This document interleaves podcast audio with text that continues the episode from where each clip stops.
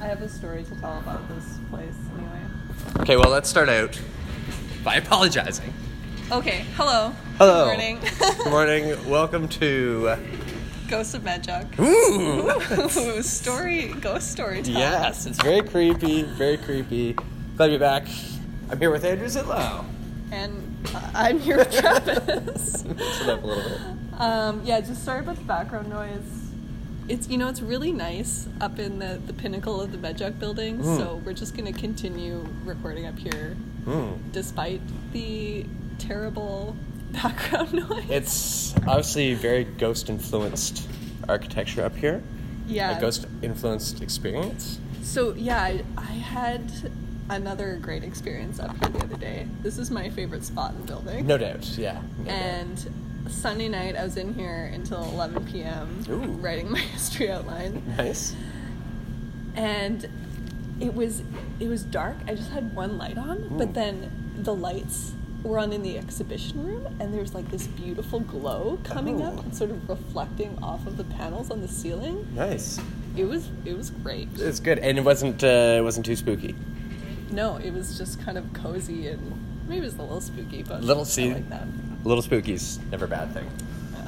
Speaking of spooky, voice voice of the past. This week's reading, Jane Jacobs Yeah. from her. Is this her first book? I don't know, but I feel like it's her most famous book. It's a big one. The Death and Life of Great American Cities. yeah. So I think most of us are somewhat familiar with Jane Jacobs, but um, if you aren't, she so she was sort of an activist. Um, I think probably most of us think of her as being associated with city planning, but I think what's kind of cool about her is that she doesn't have any education in city planning. Um, she was a mother and a writer, and she criticized experts in the male-dominated field of urban planning. So she's Bit just of a renegade. Yeah, she's just a badass essentially. I like that. I like that. Um, yeah, and she lived in Toronto. I think that's kind of where she moved to, but she's originally from New York. Hmm.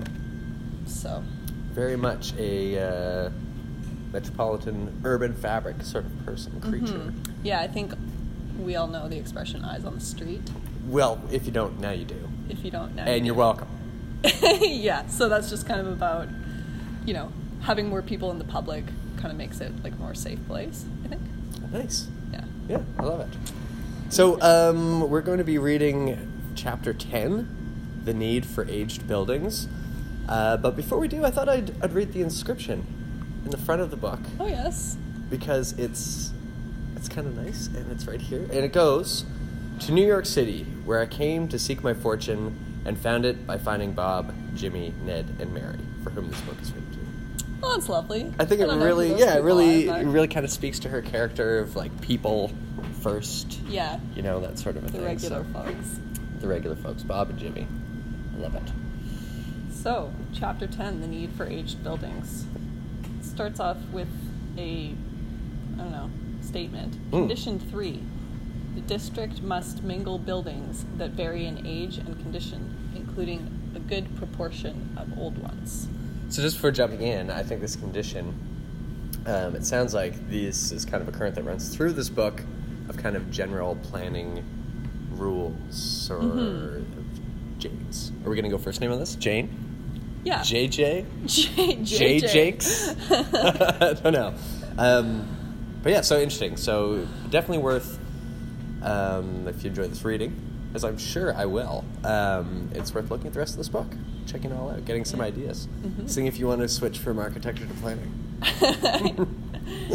yeah, maybe fewer late nights, but a lot more time writing, which I think most of us don't enjoy doing. absolutely, absolutely. But perhaps as architects, we can uh, make planning change as well. This is true. Yeah, that's great. We can do anything.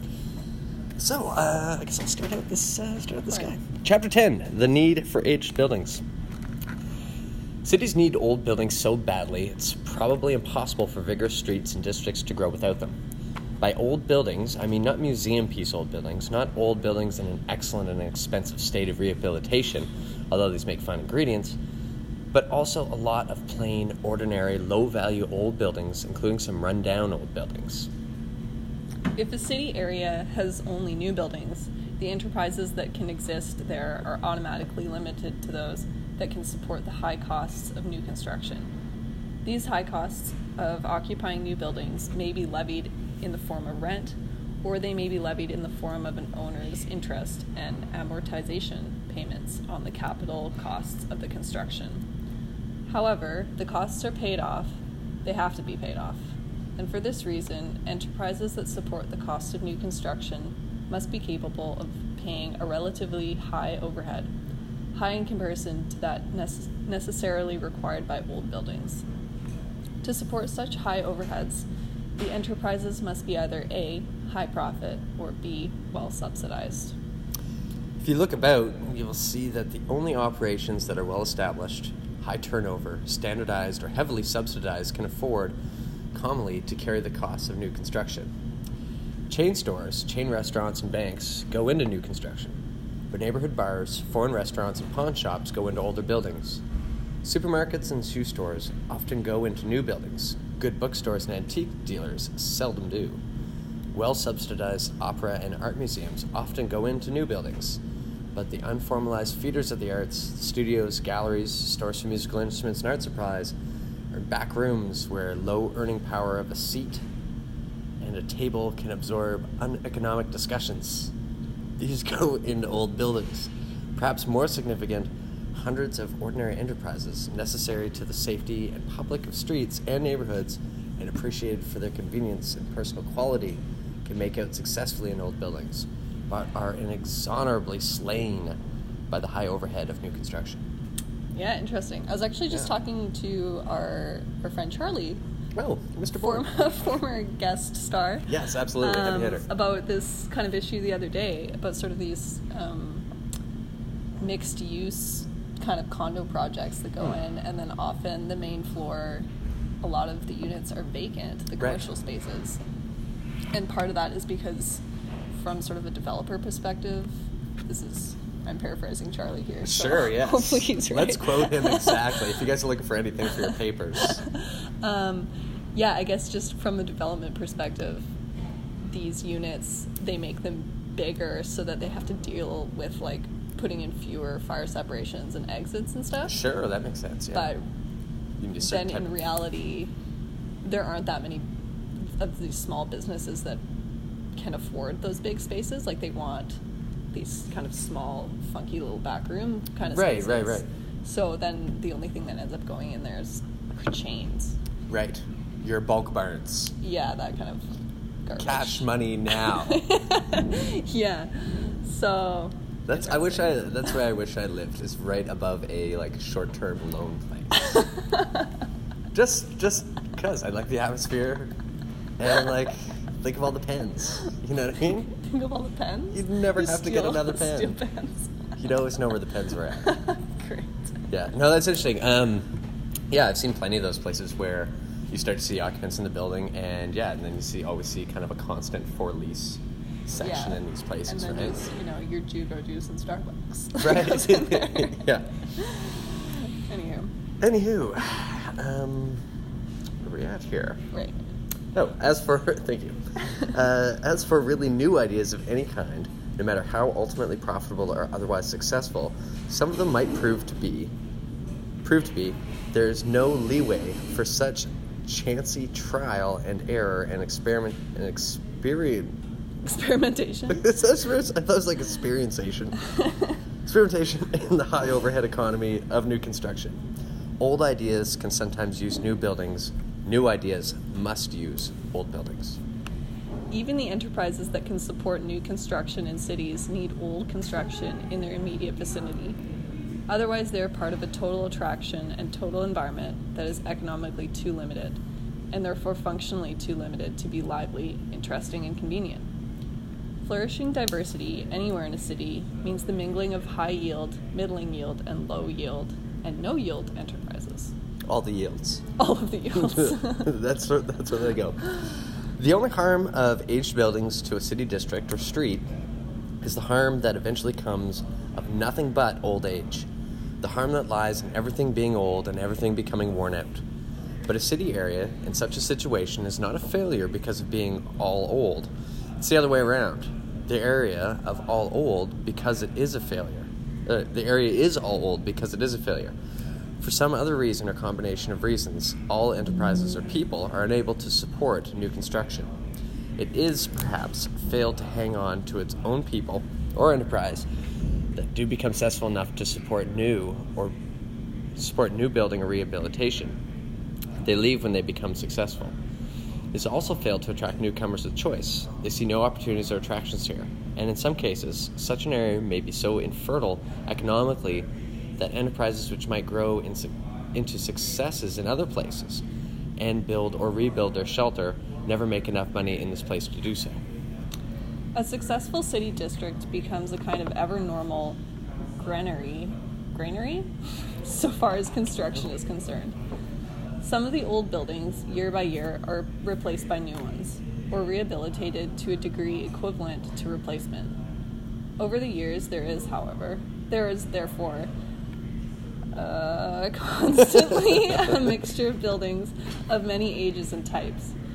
This is, of course, a dynamic process with what was new. What with oh my gosh, you guys, sorry. it's this morning podcast. It's, it's not the easiest. I well, I don't have your jalapeno coffee or whatever it is. to drink. That's right. It's the hop along Jorge. It really uh, gets me fired up in the mornings. Yeah, I'd like to. Uh, Seriously, Travis has jalapeno in his coffee. yeah, I'd like to toss a little uh, ground jalapeno in with the you know in with the grinds. Yeah. Spice it up a little bit.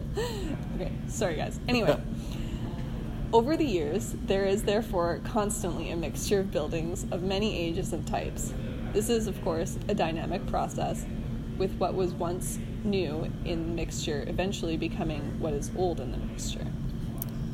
So, just on this topic of mixture, I also enjoy something I call Choco Chili Shakes, which are chocolate milkshakes with uh, like Little chili. cayenne. Well, like you know the little uh, like the chilies you put on pizza. Oh, interesting. I just fire those bad boys in there. Yeah. I do like to make what I call grown up hot chocolate, Ooh. which is like cocoa powder, honey, and some various spices like cinnamon, ginger, maybe Nice. a little cayenne. Spice it out, a little caliente Yeah, action. so similar. Anyway, we're getting pretty off topic. We are getting off topic here, but it's uh, yeah, we're gonna see this is kind of fun. Okay, uh, we were right. We are dealing here. We're dealing here again, as we were in the case of mixed primary uses with economic effects of time. But in this case, we are dealing with the economics of time not hour by hour through the day, but the economics of time by decades and generations. Time makes the high building costs of one generation the bargains of a following generation. Time pays off original capital costs, and this depreciation can be reflected in the yields required from a building. Time makes certain structures obsolete for some enterprises, and they become available to others. Time can make the space efficiencies of one generation the space luxuries of another generation. One century's building commonplace is another century's useful aberration. So one thing that we've got there is like little asterisk at the bottom of the page, some extra little tidbits that I guess I should have read many paragraphs ago, but I will go back to that place and then read this. So when we're talking about um, the area may be so infertile economically that enterprises which might grow into successes in other places, the asterisk comes along and says these are all reasons having to do with inherent built-in handicaps. There is another reason, however, why some city districts age unremittingly, unremittingly, and this other reason has nothing to do. And this, I feel like I'm missing like half the words as I'm reading this. Necessarily with inherent flaws. The district may have been blacklisted in a concerted way uh, by mortgage lenders, the way that Boston's North End has been. This means of dooming a neighborhood to exorable wearing out is both common and destructive. But for the moment, we are dealing with the conditions that affect a city's inherent economic ability to generate diversity and staying power. So that's interesting there. They're talking about there being other factors that can create these sort of environments in communities. If the banks want a community to die, they can just kind of Not invest. not offer, yeah, not offer mortgages and. Um, So, is one. No. Yeah, that's fine. Um, the economic necessity for old buildings. Sorry again, I do apologize for all the interruptions in this podcast, but it's the morning, my brain's fired up. the economic necessity for old buildings mixed with new is not an oddity connected with the precipitous rise in building costs since the war, and especially throughout the 1950s. To be sure, the difference between the yield most post war buildings must bring and the yield that pre depression buildings must bring is especially sharp. In commercial space, the difference between carrying cost per square foot can be as much as 100 or 200%, even though the older building may be better built than the new, and even though the maintenance cost of all buildings, including old ones, has risen. Old buildings were a necessary ingredient of a city's diversity back in the 1920s and 1890s.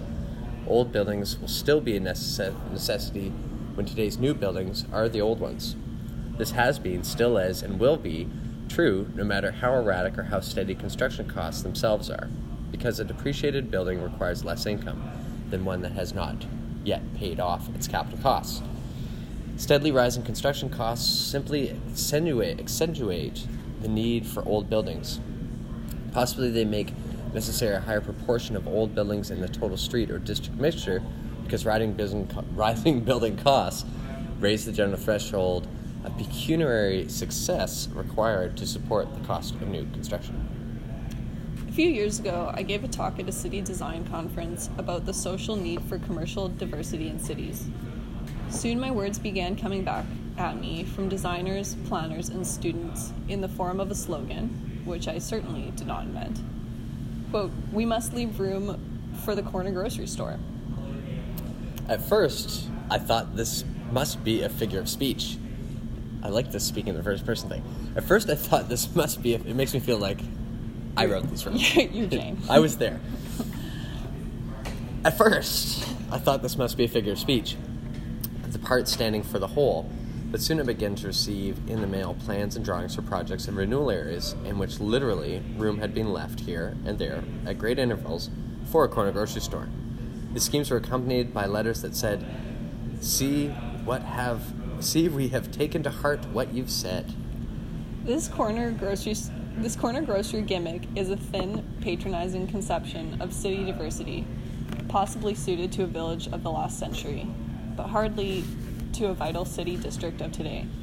Lone little grocery stores, in fact, do badly do badly in cities as a rule.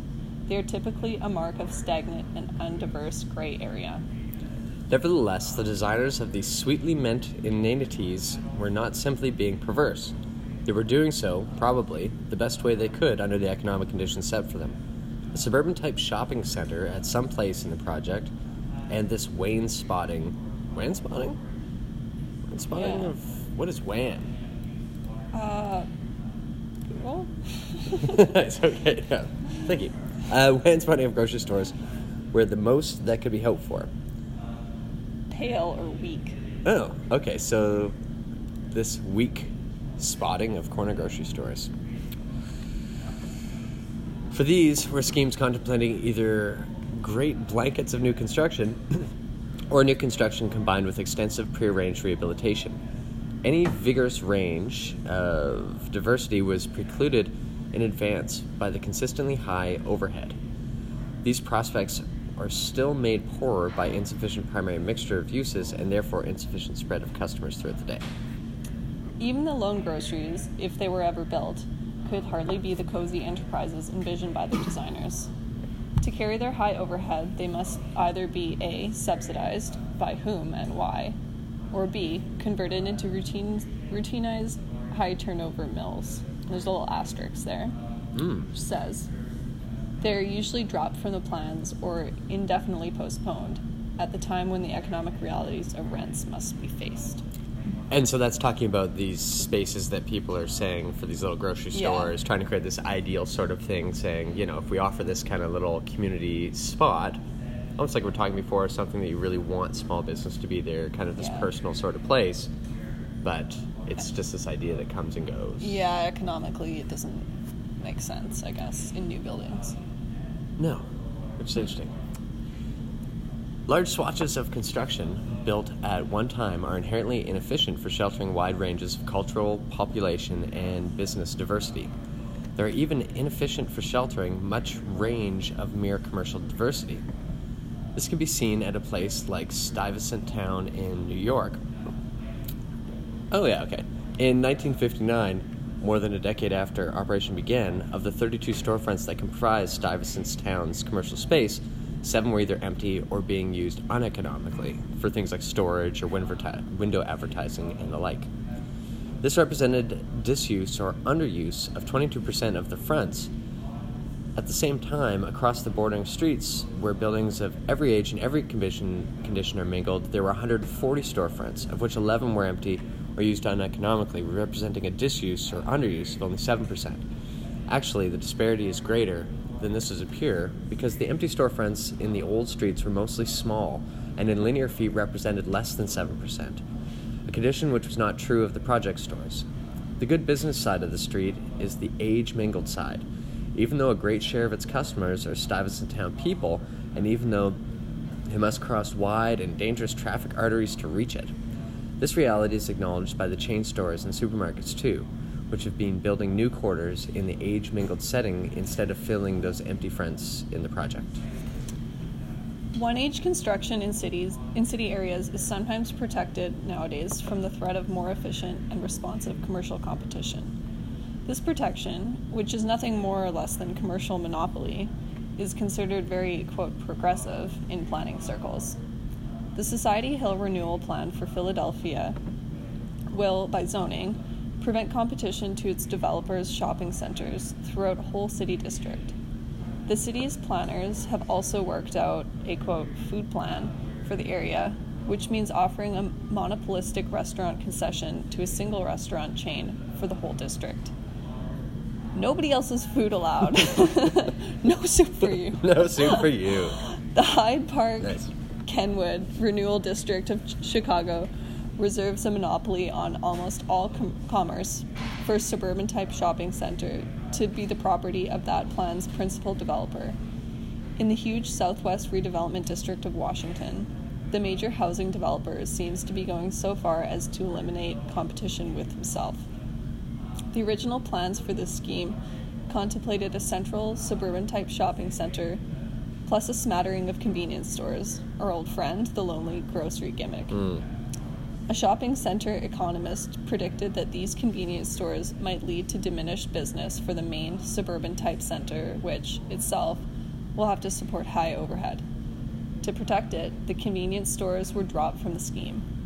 It is thus that routinized monopolistic packages of substitute city are palmed off as planned shopping. Or palmed off, sorry, as planned shopping. Palmed as planned. It's a lot of L's, a lot of P's, a lot of A's. yes. Um, so this right away makes me think of an area in Dartmouth that's very strange, and uh, so like the Highfield Park area. And so it's um, it's kind of a food desert up there. So there once was a small Sobeys grocery store that was walkable. There still is like the new store is probably less than two kilometers away, but there's a huge amount of people um, that live, let's say now five kilometers away from that Yeah, from that grocery store, which is a lot. Significant. Yeah, I mean it's uh, it's strange. So there is though in a lot of these apartment buildings on Highfield Park Drive, uh, corner stores on their main floor. So kind of this idea of this local grocery store, but the prices there are insane. Like I Yeah. yeah I can remember seeing an advertisement for uh, like two loaves of Ben's wholesome bread. So kind of your fast food version of bread, but it was Yeah. like two loaves of bread for seven dollars, and that's what they were advertising. You know, it's just like holy moly! And what else are you gonna do? I mean, you're not going to. I mean, actually, I imagine a lot of people take cabs from there to the Oh, grocery yeah. store, or I mean, the bus. I mean, knowing kind of the routes a little bit, there is buses that go directly from there to there, but still, it's like Yeah, grocery stores are kind of the thing where you you do need both. Like I love where I live because I am like two blocks from Sobeys, but also two blocks from local source. Oh, there you like I like yeah. to buy some things at local source, but like clearly you can't get everything there. And if I was closer to Goddard Street, like there's just no big grocery over there. Right. And I There's don't another have a area as well, yeah. And groceries just would just be this huge task. Yeah, so these food deserts and all these things. Yeah, It's, and often I think those are in lower income, Oh, absolutely. areas. Yeah. so then people just don't have access to healthy food. Right. Yeah. Sad. Anyway. The moment to reflect on our food deserts.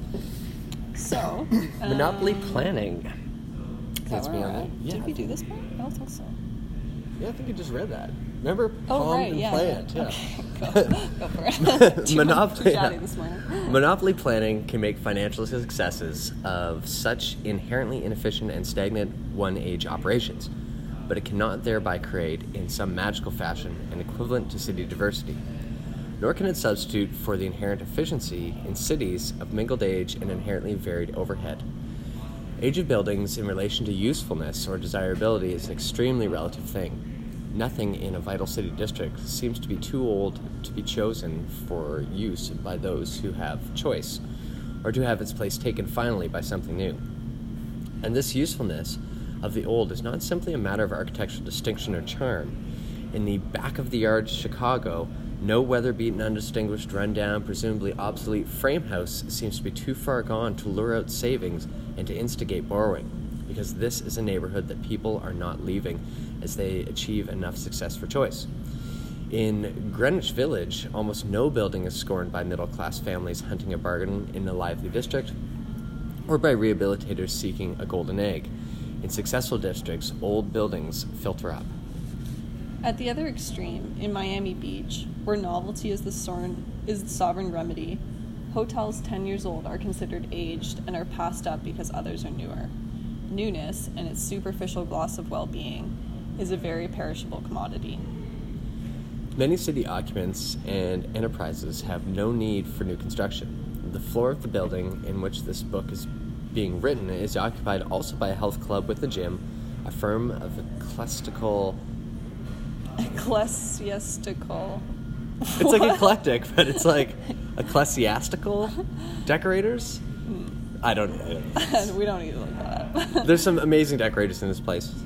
Um, an insurgent Democratic Party reform club, a local party political club, a music society, an accordionist association, a retired importer who sells mate by mail, a man who sells paper, and also one who takes care of shipping the mate. Is that really the word? Is mate? Mate? It's like, uh, maybe I'm saying mate. It's supposed to just be like mat. No, it's got an accent aigu on there. Hmm. What is mate? Uh, also, also known as chimero, Ah. which is oh, like mate, Yeah. like the tea. Oh, okay. yeah. okay. So it's a tea. It's a caffeine like rich. mate, yeah. Nice. I'll have a little mate.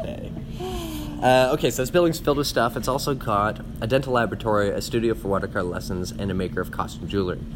Among the tenants who were here and gone shortly before I came in were a man who rented out tuxedos, a union local, and a Haitian dance troupe. There is no place for the likes of us in new construction, and the last thing we need is new construction. The asterisk here. No, the last thing we need is some paternalist wing, whether we are sufficiently non-controversial controversial to be admitted to subsidized quarters in a utopian dream city. little sass on that. Oh yeah. Uh, what we need, and a lot of others need, is old construction in a lively district, where some among us can help make it livelier. Nor is a new residential building in cities an un- unadulterated good. Many disadvantages accompany new residential built city buildings, and the value placed on various advantages or the penalties accruing from certain disadvantages are given different weights by different people. Some people, for instance, prefer more space for the money or equal space for less money to a new dinette designed for midgets. Some people like walls they don't hear through. This is an ad- advantage they can get with many old buildings, but not with new apartments, whether they are public housing at $14 a room per month. Oh, wouldn't that be nice? Bet. Or luxury housing at $95 a room per month. Asterisks. Mm. Dear, this is in quotes. Dear, are you sure the stove is one of the 51 exciting reasons we're living in Washington Square Village? Asks the wife in a cartoon issued by protesting tenants in an expensive New York redevelopment project. You'll have to speak up, honey, replies the husband. Our neighbor just flushed his toilet. Ooh. so it's like a real comment on being like won over by like the flashy little things when yeah, the you miss kind of the big issues. right. It's like watching every renovation show on every like TV thing where people go in, and they're like, "Oh, the house is great, but I don't like the lights or I don't like the, the color of the wallpaper." Some people would rather pay for improvements in their living conditions, partly in labor and ingenuity, and by selecting which improvements are most important to them, instead of being indiscriminately improved, and all at the cost of money. In spontaneously unslumming slums, where people are staying by choice, it is easy to observe how many ordinary citizens have heard of color, lighting, and furnishing devices for converting deep or dismal spaces into pleasant and useful ones, useful rooms. Have heard of bed air conditioning and of electric window fans. Have learned about taking out non-bearing partitions, and have even learned about throwing two two small flats into one. Minglings of old buildings, with consequent minglings in living costs and tastes, are essential to get diversity and stability in residential populations, as well as diversity in enterprises. Among the most admirable and enjoyable sights to be found along the sidewalks of big cities are the ingenious adaptations of old quarters to new uses.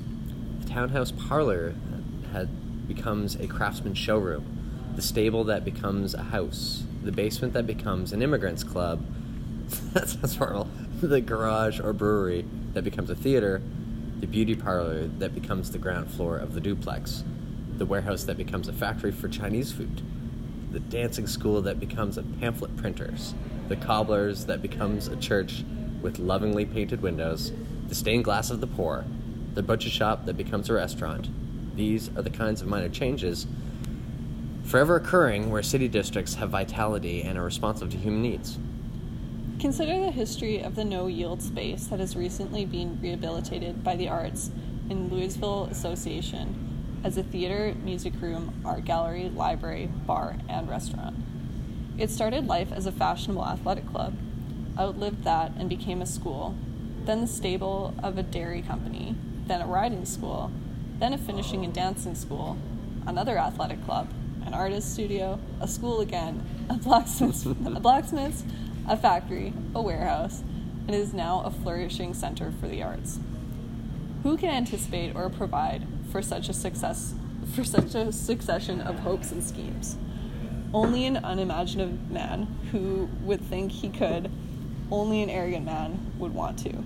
this, reminds me of uh, those of us who were in Brian's studio last semester. He made this comment about like, yeah, the uses of buildings changes changing, and he's like, like it, next thing you know, it's a whorehouse. And it's just like, of course, he would make an off-color comment like. And you're like, okay. But it is true. These things do change over time, you know? And uh, it's weird when you're in one space and you find out it used to be something totally different. Yeah, no, and those are super interesting spaces. Yeah, I was actually just telling some ghost type stories over the weekend. Yeah. But a place that I lived in that was like this super old place that was um, like started out as a plantation and just Yeah. like the person who uh, like built a prison there owned the house at one point in time and uh, it was very like Yeah. it's a very creepy place. Actually, speaking of whorehouses, my house was a brothel. really? Yeah. The one you're in now? The one I'm in now. Wow. Um, yeah, if you guys look up Ada McCallum, she's actually got like this famous Canadian documentary, Really? like like as her being a famous Canadian documentary about her And her like and her, madam and her brothel, yeah, Nice. which was in my house at one point. That's fun. yeah, That's- that's- fun fact. That's fun fact. Anyway, These Uh, eternal changes and permutations along old city buildings can be called makeshifts only in the most pedantic sense.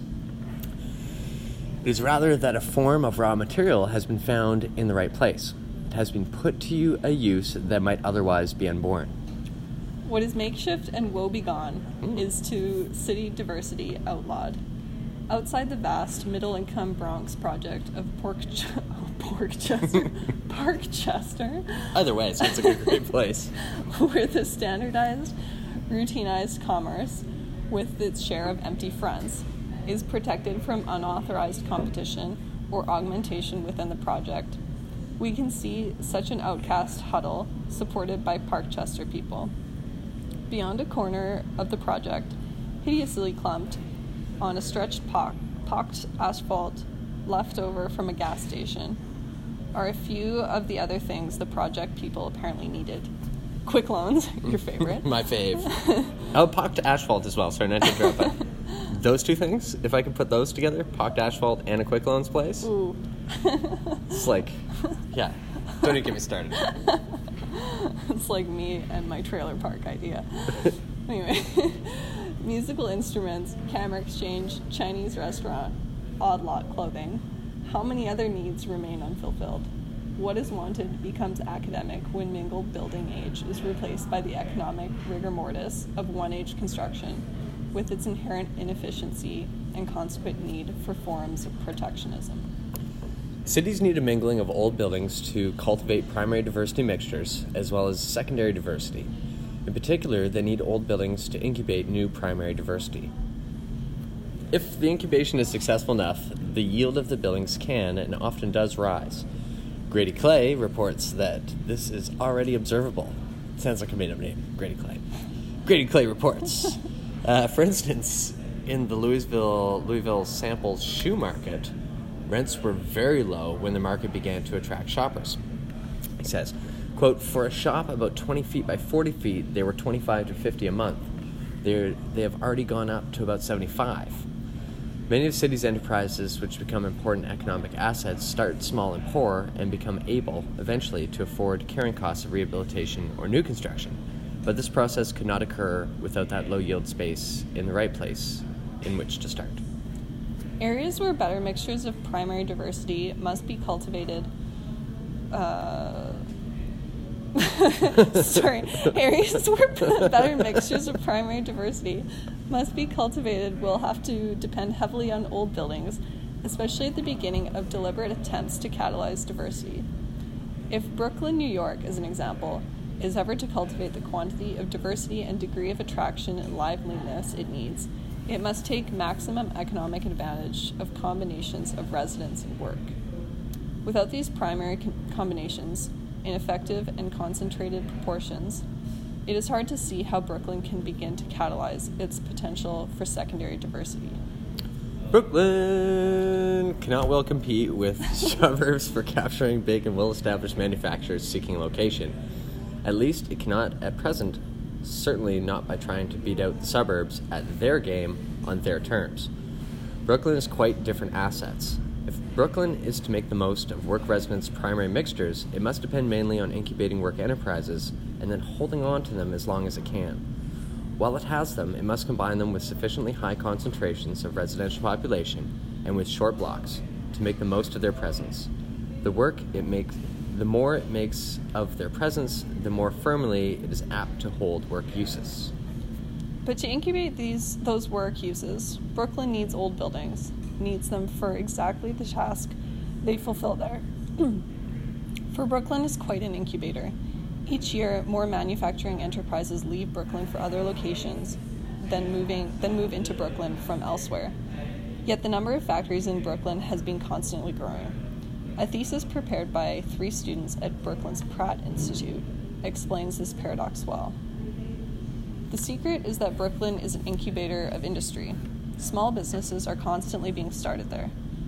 A couple of machinists, perhaps, will get tired of working for someone else and start out for themselves in the back of a garage. They'll prosper and grow. Soon they will get big enough. soon they will get too big for the garage and move to a rented loft. Still later, they buy a building. When they outgrow that and have to build for themselves, there's a good chance they will move out to Queens or Nassau or New Jersey. But in the meantime, 20 or 50 or 100 more like them will have started up. Why do they move when they build for themselves? For one thing, Brooklyn offers too few attractions aside from those a new industry finds are necessities. Old buildings and nearness to a wide range of other skills and supplies a small enterprise and supplies a small enterprise must have. For another, little or no effort has been made to plan for working needs. Things like great sums of money are spent on highways choked with private automobiles rushing into the city and out of it. No comparable thought or money is spent on trucking expressways for manufacturers who use the city's old buildings, its docks, and railways. A little asterisk here, a little tidbit. Cost of land, conventionally assumed to be a significant deterrent today to building in the city for expanding businesses, has been steadily diminishing in ratio to construction costs and to almost all other costs.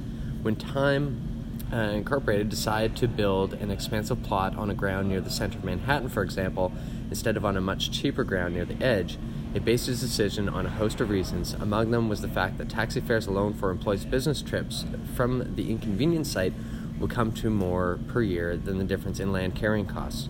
Stephen G. Thompson of Architectural Forum has made the unpublished observation that. sorry, I switched my page.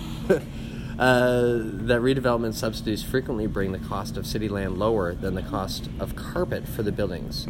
To justify land costs higher than carpet costs, a city has to be a city, not a machine or a desert.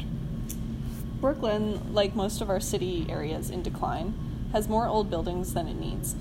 To put it another way, many of its neighborhoods have for a long time lacked gradual increments of new buildings. Yet, if Brooklyn is ever to build upon its inherent assets and advantages, which is the only way successful city building can be done, many of those old buildings, well distributed, will be essential to the process. Improvements must come by supplying the conditions for generating diversity that are missing, not by wiping out old buildings in great swaths. I wonder if this is because Brooklyn is now like a hopping place. Oh, for right? sure. Yeah, this is definitely So- setting the stage for this kind of idea that was going on here. I just Yeah. need to. You have to go soon, so we I should- do have to go soon, but I can. Yeah, okay. I was gonna try and like send a message saying it's gonna be late, but I don't want to risk the recording. Okay. But yeah, no, hundred percent. I. Uh, it's great to be able to read something like this. I don't always relate to the ancient texts that we've had Mm-hmm. uh, and these types of things, but something that's more old modern, I guess I'd call this, or you know, because it's before um, before our time that she's writing from. Uh, we've kind of seen this these changes happen Yeah, in a positive way. yeah. Yeah. Um, we can see around us from the days preceding project building many examples of decaying city neighborhoods built up all at once.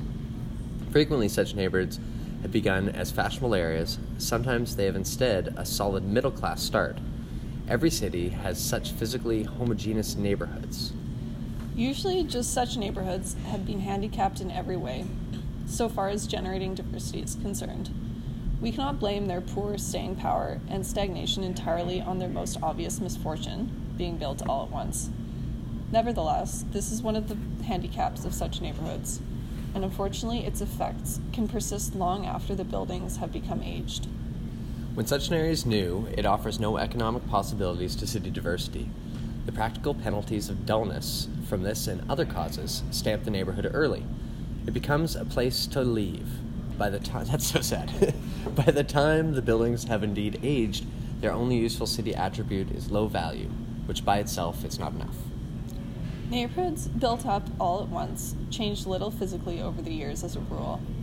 The little physical change that does occur is for the worse gradual dilapidation, a few random shabby new uses here and there. People look at these few random differences and regard them as ed- evidence and perhaps as cause of drastic change. Fight blight! they regret the neighborhood has changed.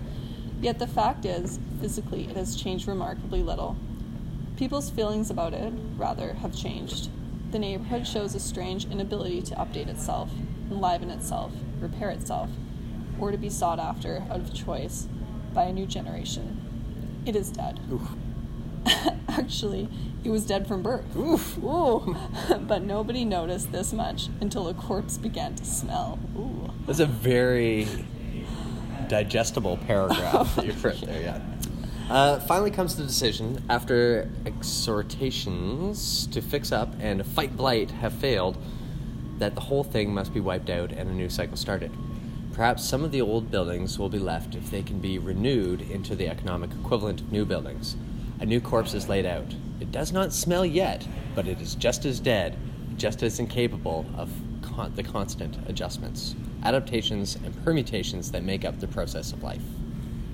There's no reason why this dismal, foredoomed cycle need be repeated. If such an area is examined to see which of the other three conditions for generating diversity are missing, and then those missing conditions are corrected as well as they can be, some of the old buildings must go. Extra streets must be added, the concentration of people must be heightened, room for new primary uses must be found, public and private. But a good mingling of old buildings must remain, and in remaining, they will have become something more than mere decay from the past or evidence of previous failure. They will have become the shelter which is necessary and valuable to the district for many varieties of middling, low, and no yield diversity. The economic value of new buildings is replaced in cities. It is replaceable by the spending of more construction money but the economic value of old buildings is irreplaceable at, at will. It is created by time. This economic requisite for diversity is a requisite that vital city neighborhoods can only inherit and then sustain over the years. So, pretty sensational closing to the chapter. Um, some wonderful analogies Mhm. to the uh, these old communities, like being an organism themselves, having a life, thriving, and it being kind of a symptom of the people that are in these places. hmm hmm No big surprises there, Yeah. but um, but yeah, I've got to say I do agree with uh, the Jakester here. Oh, for sure. Um, you not? I really enjoy areas that are older. I mean, I really enjoy new areas as well. There, and I it, like there's a lot of things that I find enjoyment in. Sometimes just because other people don't enjoy them, so that's the thing. but I definitely don't like, um, you know, these places we are talking about before. These kind of almost suburban, um, high density areas that are just these islands away from yeah. the rest of it. There's It's just weird appeal and to that. kind of sterile. Yeah. Nice. So, Anyways, that's uh, that's this reading. reading for this week. Uh, we do have lots in store for the new Guest and Magic podcast. Uh, contests, prizes, controversies of all sorts, special guest stars. So we will uh, talk more about those on the next podcast. yeah. Nice, awesome. Thanks for listening. Thank you very much. We'll talk to you next time.